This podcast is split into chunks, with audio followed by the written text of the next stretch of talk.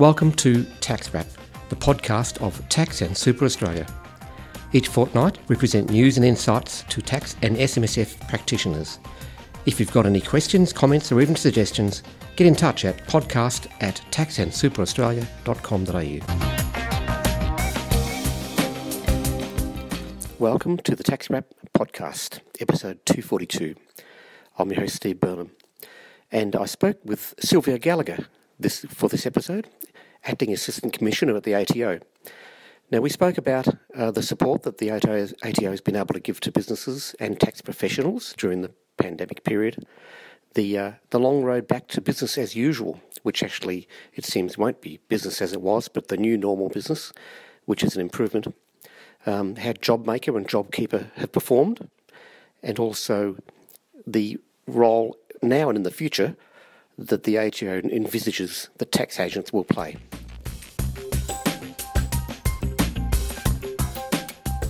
Thanks for speaking with the Tax Wrap podcast, Sylvia. It's very good of you to do that. Thanks, Steve. Thanks for having me. Now, look, um, our members, of course, talk to us all the time, and we, we hear all sorts of war stories about what's happening with their business clients out there. But the ATO, of course, is at the forefront. They're at the coalface of what's going on in the economy. What can you tell our listeners about what the ATO data is saying about um, businesses and how they've been dealing with COVID 19? Yeah, Steve, it's probably no surprise. You know, we have seen that everyone has been impacted by the effects of COVID 19 in some way, mm. but it is really vastly different for everyone. So, some businesses have done really well, others are recovering really well, while others really do continue to be under strain, and some really haven't seen much change at all. A lot of small businesses, though, do operate in industries that have been significantly impacted by COVID 19 restrictions like cafes, restaurants, um, and then arts and recreation. Yeah, and tourism, yeah. exactly. But neither industry nor location alone really tells us how business is doing at the moment. What we do know is that businesses who were able to work remotely or online generally performed better through COVID than those who couldn't, but not always. So, you know, there are exceptions to that as well. Yeah. And we do see that businesses who traditionally keep good records and have continued to keep good records to use technology to run their business and who have actually that contact, that regular contact with a tax um, or business advisor yep. generally do better. And those trends have been, you know, happening over time. And they were also very true during COVID. Right. And continuing this is especially important during the recovery phase. So, you know, some of the common errors that we see um, small businesses make are not necessarily when they're working with a tax professional or business advisor and you know they do fail to declare income or you know they're not accounting for private use of business funds or assets and not keeping records to um to, to have the, that adequate record yeah, keeping, yeah. which then just puts them further behind. And in the midst of a pandemic, it does make it more difficult as well. Yeah, yeah. You know, cash flow has always been a really strong focus for businesses, and we continue to see that. Um, we have seen that there has been a boost in confidence in relating to cash flow. So, is that right? Okay. Yeah. Well, according to the latest ABS data in February, over 40% of small businesses this year were worried about their ability to meet the next three months' financial Yep. commitments. However, in March, we saw that this dropped to less than 20%. So there has been that rise in confidence in businesses, which we are, uh, we think is quite positive. yeah. And so, you know, the data really tells us that everybody's different and that the, the COVID experience isn't the same for, for, for businesses across the board, Yeah. you know, regardless of location um, and, and the type of business. One thing that we do encourage, though, is for us to be able to help businesses is for uh, agents and BAS agents to help your clients to lodge. So we do use that lodgement information, especially activity statements, to understand where businesses are struggling, which businesses are struggling, and then we use that to to try and understand how we can help as well. Yeah. So yeah, so you know at the moment everyone is doing really differently, but we do encourage people to keep lodging so that we can make sure that we can keep understanding where people are at and help where where, where needed. Yeah, yeah, I see. I understand. It's um, it's funny. It's th- as though the business community, especially small businesses, I'm, I'm not sure why, but they're just waiting to return to business as usual, and that's the long-term aim: get back to business as usual. Uh, look, Sylvia, working towards that. Um, is the ATO looking at uh, any change of policy or any new policies or restarting programs or dropping other programs? Any changes in the outlook uh, as we get back to business as usual? Yes, Steve, there are a few initiatives that I did want to mention today. And, you know, we're all wanting to get back to business as usual, whatever that means Yeah. post COVID. Right. But look, we are really focused on our re engagement with the community. Then the specific changes which um, impact the professional cover as well. So there are a couple of things that I did want to talk through. But, you know, many of you know that last year we paused all of our compliance activity. That's right. Mm. Except for cases where there was that serious evasion or egregious behaviour. And this included our audits, our lodgement, um, follow up, um, payment and debt collection activity and recovery. So obviously that, that can't stop forever. We do need to help people get back on track. Right. And we have resumed our focus on following up with clients with outstanding lodgements and payments, as you would expect and as the economy um, requires and, and expects us to do. Yep. We do want clients to have certainty though. So, you know, we want people to understand their total net position, to be aware of their obligations so they can make informed decisions, so they know what actions we might take, um, which will be appropriate, and know what support options are available, especially, you know, know where to go if they need help. Right. So we've implemented a phased approach to our client engagement with a view to uh, understanding circumstances and helping people to get back on track. So previously we, you know, worked with clients and we, we kind of treated everybody the same. If you have a debt, you get treated in the same way. But over Right. the past few years, we've really been focused on actually trying to understand individual circumstances and working with clients um, according to their circumstances. So, Well, that, that's a good thing, which is good, which is great. You know, yeah, Diff- people have different circumstances, and that, that's a really a good development. Correct, and we're trying to do that more and more, especially with COVID um, and the fact that everybody has um, come out of this or is still experiencing this quite differently. Yeah. Yep.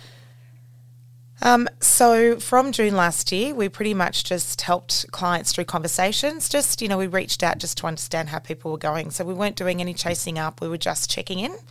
And then from February this year, where appropriate and we where we'd observed that clients weren't engaging, our interactions went from how are you going to follow up? You know, what what you actually need to engage now, you need to pay. Right. Obviously, this was after we'd tried to engage and, and tried to make sure that people were doing okay. Yeah. Yep. And then from April, you know, we did start taking firmer and stronger action, including legal action where appropriate. So we have Right. in that space, whereas gone back to business as usual, um, I guess as much as we will go back to business as usual, I think that empathetic and uh, tailored approach is really important going forward, not Yep. just in times of, of the pandemic and and COVID, but actually as, a, as an ATO approach going forward. Yeah, yeah. I, I must, I must. Can I just make a comment? I, I think um, Mm. I've seen a lot of movement in the it, it, getting back to business as usual, but we're not. I, I think the meaning is not to go back to way the way we were because online has become so much more important, right? Online is the way to do things. There's online services for agents, of course, is a, bit of a, a, good, a has been a big, not a big change, but a, a welcome change. Um, what about in that area? What about the online services? So, in terms of the online services for agents, so we are looking at um, how to improve the experience for um, for agents. So, obviously, the the transition from portals to online services and equally ELS to PLS, uh, we will continue to try and understand Right. and transition that experience and make sure that um, that tax agents are prepared and they have the, the, the, the information, the data that they need to to be able to work and help their clients in the future. And you know, the progression of that is really around making agents fully self sufficient in the, the digital services, so they don't have to call us if they don't absolutely need to. Yes, yes, of course.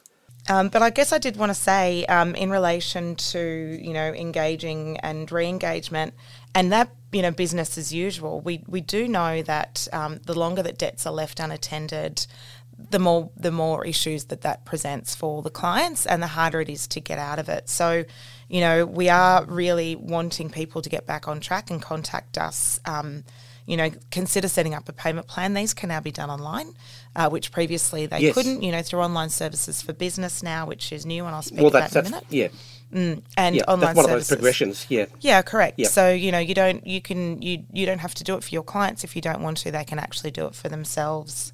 Right. And look, we're always here to help with managing debts as well, and it's never too late to engage with us, no matter when that timing is. And you know, it's much better to engage early rather than sitting there hoping that a debt's going to disappear because it doesn't. It doesn't work.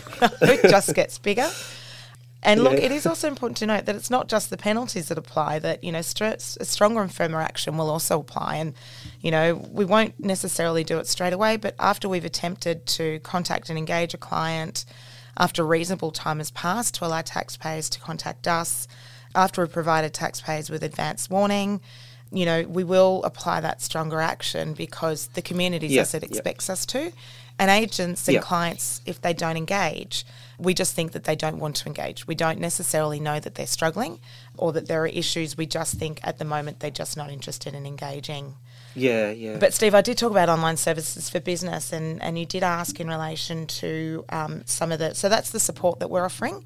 There are also Right, a couple of things that um, are also on hand that, that we're looking at um, in relation to you know getting back to BAU and online services for business uh, was implemented or has just gone live uh, earlier this year yep. and obviously replaces the old portal, so the business portal, same as Yep. online services for agents, replace the, the tax agent portal. So it really is just about aligning our online services so that they're consistent across experience and across channels. So Yes. individuals, business, and agents all now have that same experience. And, you know, the really good thing about it is as a tax agent, you can see what your clients can see because you're working off the same platform. So, you know, Exactly. being Yep. able to give that support and talk through those different services and what you're both seeing in those systems, you know, hopefully we'll, we'll make sure that that makes it much easier for agents Yep. to be able to help their clients, small businesses or, or individuals. And as I said, you know, we do have, um, there are some new functionalities in the online services for business, including view and print tax return and income tax history, create payment plans, which I mentioned earlier, um, and then also switch between businesses with a single login, which we knew was um, an error term for tax agents as well. So, so that's in there. Oh, yes, yep. Right. Um, we've also got just a couple more that I did want to mention as well. So we've got e-invoicing. So no doubt you would have heard of e- e-invoicing. That's right, and there's people who can supply it in the correct way. Yep, that, that's a good thing. Yeah, so you know it is a really important step in delivering that complete digital approach for running a business. It's um, the automated Yep. digital exchange of invoice information directly between a buyer's and seller's accounting systems, which is really important to you know to talk about that buyers and sellers accounting systems. It's not between the ATO, the buyer, and the seller. It really is about um, that. You know, the ATO is completely outside of that relationship. So we're just Right. really managing the change because we're experienced in managing big change like this, and um, you know we have that relationship with the digital service providers, Right. and it's something that that you know because we're a large organisation, and it's a large product and, and implementation, you know we're in a good place to be able to deliver that. But it's not, it is not a tax compliance or a, or a data collection initiative. And the ATO doesn't have any visibility of the data exchange. It really is between the buyer and the seller. Okay, oh, that's good to know. Yeah, so that's one of the things that has Yeah. come up in questions around, you know, Yeah. will this be used for tax compliance? Well, it's actually technically impossible for that to happen because we just don't see that data. We don't have that information, yeah. and there isn't a channel for us to do that. No, but in the end, it's going to help with the, the efforts of the ATO, of course. It's just all streamlined and, and online, etc.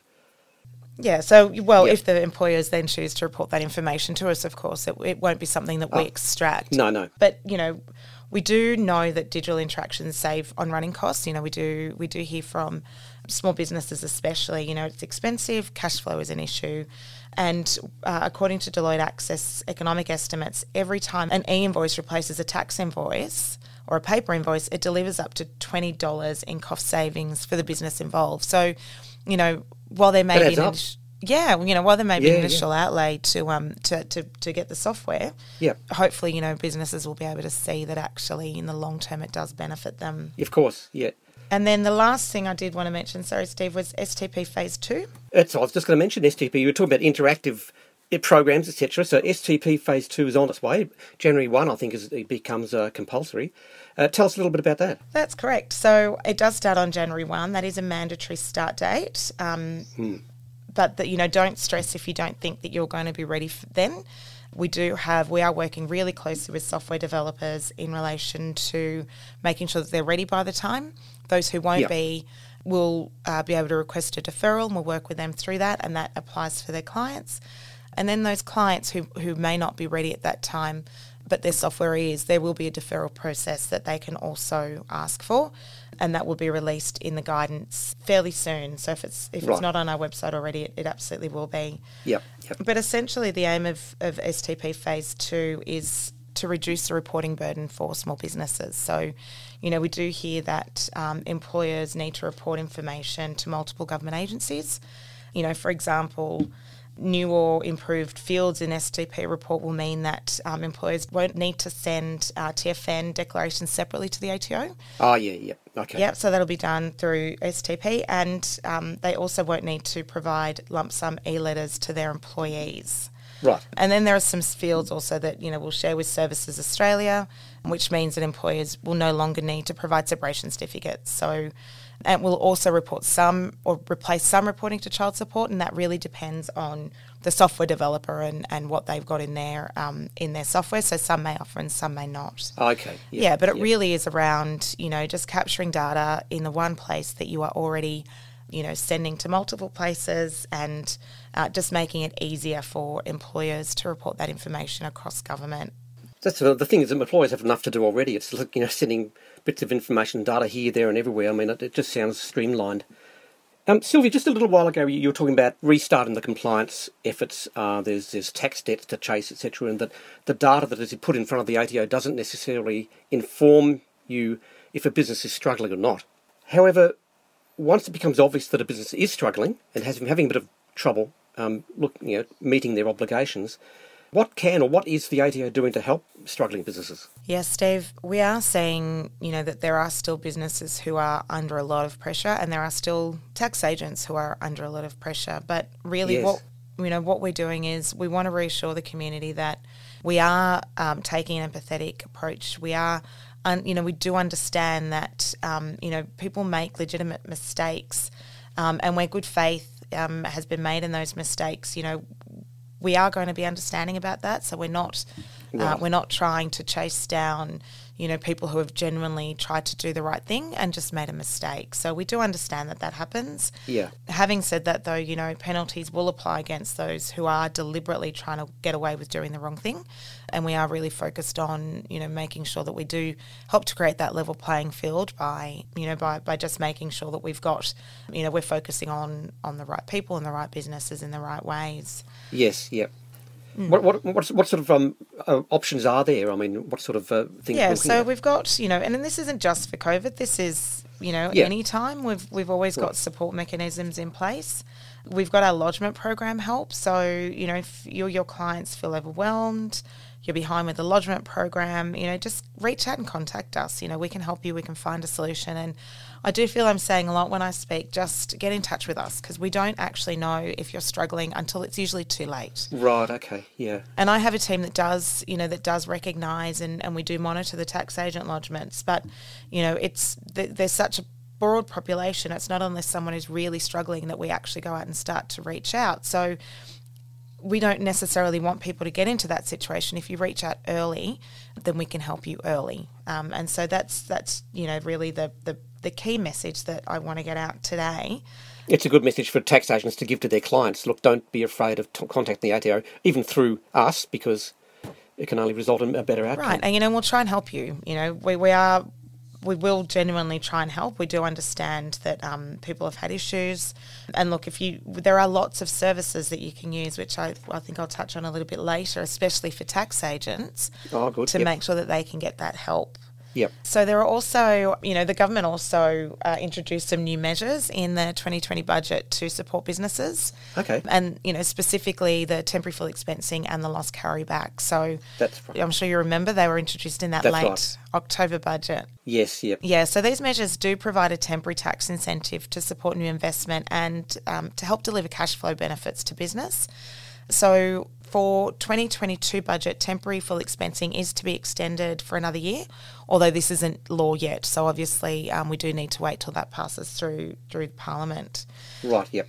But essentially, look, you know, temporary full expensing, you know, is designed to stimulate investment in new assets where eligible businesses can deduct the full cost of the eligible depreciating asset of any value in the first year they're held or first used or installed, uh, ready to use for taxable purposes. You know, and the cost of improvements uh, to existing eligible depreciating assets made during this period can also be fully deducted. So, yep. you know, certainly do encourage um, people to take advantage of that measure. It is intended to to help you know create a bit more cash flow in the business. And it obviously um, interacts then with a loss carryback measure, which was also introduced. That's right. Yep. And you know, loss carryback, you know, could help to result in in the tax losses you know, and help to carry those losses back to the previous year for eligible corporate entities who choose to make that loss carry back to, to the previous year. So they do obviously interact yeah, with each other. They do, yeah. Yeah, right. and look, there are a whole lot of other depreciation incentives which can also be mm. used. You know, and that can be applied on an asset by asset basis. But I think it's just really important for tax agents to speak to their clients, understand their situation, you know, look at, at you know their investments asset by asset to understand you know which depreciation method is best for their clients. Yes, yeah, I understand. Um, Sylvia, a little while ago you mentioned, of course, there are businesses that are struggling. Um, you know, what we hear all the time, there are members, there are tax agents and practitioners who are finding it very hard as well. Um, can you tell us a little bit about what the ATO can, can offer help in the way, you know, for, for tax agents and other practitioners? Yeah. Um, so, firstly, I do actually want to take this time to acknowledge the really important role that the tax profession has played over the last 18 months. Good. yeah, well, you know, and recognise that um, and acknowledge that you know the role that they've played in supporting their clients to you know weather the the pandemic as well as actually going through it themselves. So you know, we know that tax agents were helping their clients to understand, apply yep. um, for the different measures, but they were also going through that themselves, worried about their families, worried about lockdown. Some were small business owners as well. So, you know, I really do want to. Exactly. Yeah, I do want to acknowledge that, you know, we, we do appreciate, we do recognise, um, and we do thank the profession for that the role that they've played.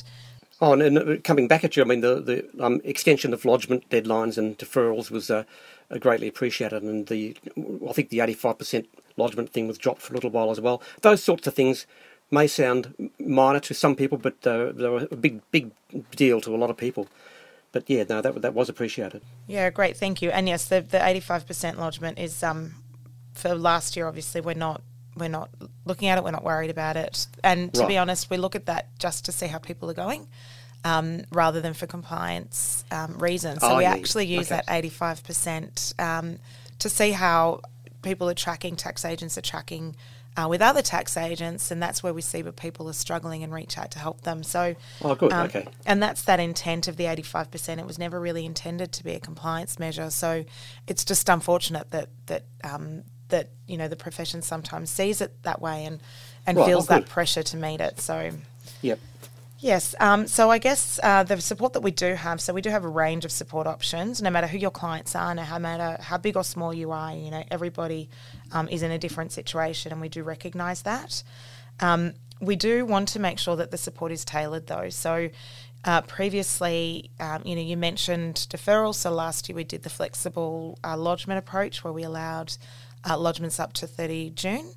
Um, this year we didn't do that, um, mainly because our lodgement figures weren't indicating that uh, as many of the population were struggling. It really was around some people were doing really well, and we wanted to make sure that they were encouraged to lodge. And others were really struggling, and we actually wanted that, to encourage those people to reach out to us so that we could help them. Um, and okay. you know, a lot of people have. Um, and we've you know we've been able to um, help those agents to set up, I guess, their own uh, mini lodgement programs to ensure that yep. they, they can get back on track. Um, and we more importantly, we've been able to understand their situation and then tailor a program specific to their needs. So, um, you know, where there's some lodgements could be met, um, you know, we kind of made a plan around what could happen when and, and set dates. So uh, we still have that. So we still have that available for agents and it's actually not a pandemic thing. We've had it um, for quite a few years now, so it is available to all tax agents. Yeah. Um, and it's it's called our supported lodgement program. Um, and you know we just want to make sure that that is uh, well known within the community that they can always access this service. Sorry, you were saying you were saying there has been a, a jump in, in in people reaching out for that sort of support? Yeah, I mean, not a huge jump. Um, right. You know, I, I, don't know how well known the service has been necessarily. So we've had, um, you know, a, a, few people who have reached out to us. Um, obviously, you know, people still apply for the deferrals. Um, and where we look at, you know, where people are applying for a practice deferral, we'll actually reach out and we'll we'll talk to those people and put them on the supported lodgement program. So, Okay, you know, just yep. really making sure we take a, a holistic approach. Yep, yep. But I think it's really important, Steve, if people are struggling, they need help to get their lodgement program back on track. This program is really easy to access through your practice mail. So all you need to do is select debt and lodgement, then supported lodgement program, and then select I'm inquiring on behalf of practice, Right. and then type I need help, or even just help. And then that's all you need to do, and just send that through. And um, a member of my team will contact you within Oh, good. 72 hours, but you don't need to do anything after that. So once we have that mail, Yep. once we have that, you know, that someone's reached out, you don't need to worry. So even if you don't get contacted because we're super busy within 72 hours, you don't need to apply for a deferral. You don't need to do anything. We'll look after it. Oh, so right. Oh, good. So once that's done, just sit back and let, let just the help arrive. Yeah, I mean, don't sit back. Obviously, you know, still try Oh and, no, no, and no. lodge. you- yeah, of course, of course. I was just going to ask, sorry, when you mentioned before about the um, supported lodgement, because I would imagine a lot of practitioners would find that things like the um, measures that were brought in, temporary full expensing, loss carryback, they have to explain that to their clients in depth. Um, they, they can be complex, these issues. Um, uh, I want- just wonder if the com- complexity has fed into the uh, um, need for supported lodgement. Is there any data on that? no, we don't have necessarily data on it. Well, Um, not so that- data, but feed, feedback. Yeah, so look, the supported lodgement program is really around those who are really struggling. If there's additional information that tax practitioners need, then we have some really good stuff on our website. Oh, yeah. But then also, where there are clients who are faced, or tax agents who are faced with complex issues that you can't resolve through normal channels, so you can't resolve something through the telephone line or um, you know, through online services, and you're struggling to get a resolution for an administrative issue, we do have our complex issues resolution team. Um, and if you go onto Ah, the good. website and search for that, you'll be able to contact them. Yep. They're only really that second point of call if, if you absolutely cannot get a resolution for something you've been trying for a little while. And this Yep. is also a dedicated service for tax agents, BAS agents, legal tax um, Tax financial advisor, yeah. and Yep. tax financial advisors, correct. So, Yep. you know, these services are specific to the tax profession. They are not um, for everyone, and they in recognition of the role that the, the profession plays. Yeah, yeah. And, and, and as I said, the issues that they have to deal with. Yes. Yeah, okay. But look, I guess I just want to say, you know, whatever challenges that you're facing, just reach out, you know, just contact us and we'll try and help in whichever way we can. Oh, that's good to know. Good to know. Sylvia, um, now in the past, well, even now, Australia's been um, one of the countries that makes big use of tax agents, where we're a big pr- tax practitioner user as, a- as a community. Um, I suppose I, I don't know how much you can say, but looking to in the into the future, can you give us a, an idea of what the, what the ATO sees as the role of tax agents in the tax system? It's a funny That's a big one. question. I'm sorry. It, look, it is a really big question, and you know, the role of the profession continues to evolve. And you know, as you know, it's much more than just filling out forms. So, um, you know, there's no doubt that tax and BAS agents play a really pivotal role in the administration of the tax and super system, but they do more than that. You know, that that's more than than just you know their role in the tax and super system. They're trusted advisors, they're confidence, they're That's right. you know, small business advisors, they they're growth experts, they're counsellors, they're you know Right. they play a really significant role. So I think, you know, the the future of the tax profession is that. I think it's that evolution of uh, the ta- the traditional tax agent role, the BAS agent role.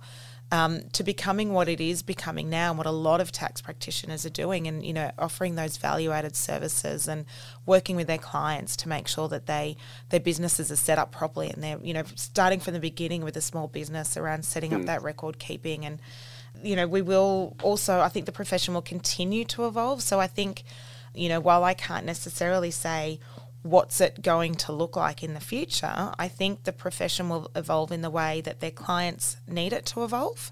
oh, of course. Yep. And I think, you know, we will continue to provide support while the profession evolves. So, you know, we'd heard very early in reinvention, you know, ATO get out of our way and let us do our job.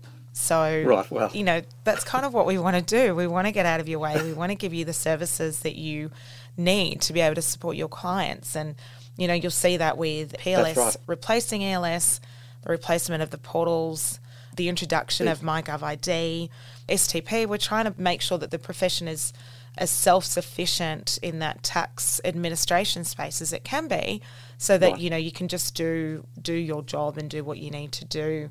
And look, we are trying. We are providing more self service options, um, which will obviously enable efficient and effective interactions with your clients. Um, the visibility of data across services, so you know, letting you see what your clients can see, um, and making sure that you know that that information is available to both of you, so that you can have really good conversations. And we're also working with the professional associations and the representatives of the profession to have those strategic conversations on the administration of the tax and super system and any changes that impact the profession. So we are trying to include the mm. profession early Yep. in things that we're we're looking at and things that we're you know we're looking at changing or improving. So obviously we want to do that um, based on what the profession needs, not necessarily what we think the profession needs. No, no, that, that's a good step. I mean, because the, norm, the practitioners are at the coalface dealing with clients. Um, I, I do believe that's the, the best source of information about what works and what doesn't. Yeah, so do we. Yeah. So we do work quite closely with um, the professional associations, and we will continue to Yep. going forward. Look, and to be quite honest, I don't know what the profession will look like in the future. I'm not sure anyone does. But as it No. evolves, you know, we are really committed to working with the profession, um, to providing support and making our, I guess, um, our strategies and our initiatives really visible. Um, And you know, involving those who those strategies and initiatives impact, involving them early in that in the co-design of that. Yep. Okay. Now, last well, during the past year and a half, there's been uh, support programs and measures put in place by the government. JobKeeper was a big one. That was that was huge, and, and uh, a lot of people really took, made good use of that. Uh, and then came along JobMaker, um, which was to trying to get people back to work. So, I just wondered if you could briefly tell us a little bit about the ATO's experience around, since we're talking about help, about requests for assistance with JobMaker versus JobKeeper. Anything to tell us of that? Yeah, look, both were quite popular programs. Uh, JobKeeper had a, a higher uptake than JobMaker, um, Right. but you know, look, they were you know multi-billion-dollar programs that you know provided real support and payments to eligible businesses.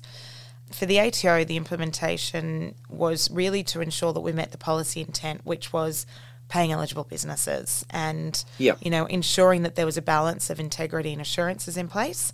And you know we think that that rolled out fairly well. It was a very quick rollout of the JobKeeper program. It Um, was and very it was quick, very, very efficiently done. It was amazing, actually. But anyway, we, we couldn't have done it without STP. So, you know, that, Oh, that you foresight of having single touch payrolling, they just gave us that opportunity to be able to leverage those systems so Hmm. that we could get that money out into the community really quickly. So that was Right. um, that's really important. But you know, we've we've just come to tax time again. Um, uh, in relation Yes. to to JobKeeper, so I do actually just want to mention a couple of things before I go into some statistics, if that's okay. that's great. Yep. So, in relation to JobKeeper and JobMaker, both need to be included in tax returns. So, just a, a friendly Oh, yeah. reminder to make sure that they're included. JobKeeper will already be included in pre-fill for individuals. However, sole traders do need to include the payments as business income on their individual tax return. So that's really important. So pre-filled for individuals, but not for sole traders. Yes. And uh, if the business is a, in a partnership or trust, those payments need to be included as business income in their partnership or trust return. Yes. And if the business is a company, then those payments need to be inco- included as income in the company tax return. So, Okay. just a few three key things just to remember, just because we're right at tax time, and um, I'm sure it'll be on the front of everyone's mind. Well, you, but it can't hurt to remind people about that because you, there's a lot of things going on in people's minds when they're doing the uh, lodgement, etc. But uh, Yeah. good, good to re- be rem- reminded. Yeah, so I'll just um, I'll throw some stats at you now because you know in the tax profession Yep. everyone loves some stats. Um, so the JobKeeper program, which at eighty nine billion dollars, is the largest economic support program in Australia's history. So um, largest ever, and we supported over three point eight million individuals. At the height of the pandemic, over 1 million Australian businesses were being supported by the program, and small and medium businesses accounted for 97% of all recipients. So there's some pretty big stats there. And then Yeah. in comparison with JobMaker, so JobMaker is still going. So if you still need Yep. assistance now that JobKeeper's closed, you can see if you're eligible for the JobMaker hiring credit, which is, is an incentive for businesses to employ additional young job seekers aged Yes, 16 yeah. to 35, which I'm sure you're all aware of. Yep. You know, and if a business hires new employees, they may be eligible to receive payments under the scheme. So, you know, make sure if you've got employers who are looking at hiring to have a look at that JobMaker hiring credit scheme. And that's available for each additional employee that's hired between 7th of October 2020 and 6th of October 2021. So you still have a little bit of Right. time. Yep. Yeah. Okay. Uh, do you- I was just wondering if you had any stats on that. I do. So, as at um, the 24th of May, there were 2,400 employees covered under the JobMaker hiring credit, and we paid out over $4.2 million. And that's, you know, I just want to remind you again, just make sure that you do take advantage of that if you have think of hiring new employees. Yes. Yep. All right. It's all good. All good support as well as the um. It was just made law the FBT exemption for when you're retraining people who you've got to let go, and that's uh, it's all to do with employment and keeping people uh, moving. Right, Sylvia, that's all very informative. Do you have any final messages you'd like to give to our listeners? Um, I think I've said it a few times, but as always, please contact us as early as possible so that we can provide that support. Um, we Yeah. can't help you if we don't know that you need help.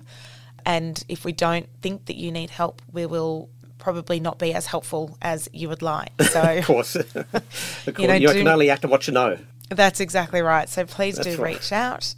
You know, I just want to make sure that um, the profession knows that we're here to help. Reach out to professional associations as well. So, Yeah, yeah. you know, we do work really closely with them all the time. I have a meeting uh, weekly with them now at the moment in relation to tax time. So they're bringing up any issues that they're seeing. Um, we're talking with them about what we're seeing. So do do speak with your professional associations. They Yes. do represent you quite strongly within the organisation. So. Yeah. But that's probably it, Steve. Thank you a lot. You know, thank you so much for having me. Well, thanks for being on the program and, and filling us in with a lot of very nice detail. It's really good. All right, thanks, for your time, and uh, hopefully we can speak again next time. Excellent. Thanks, Steve. Speak soon.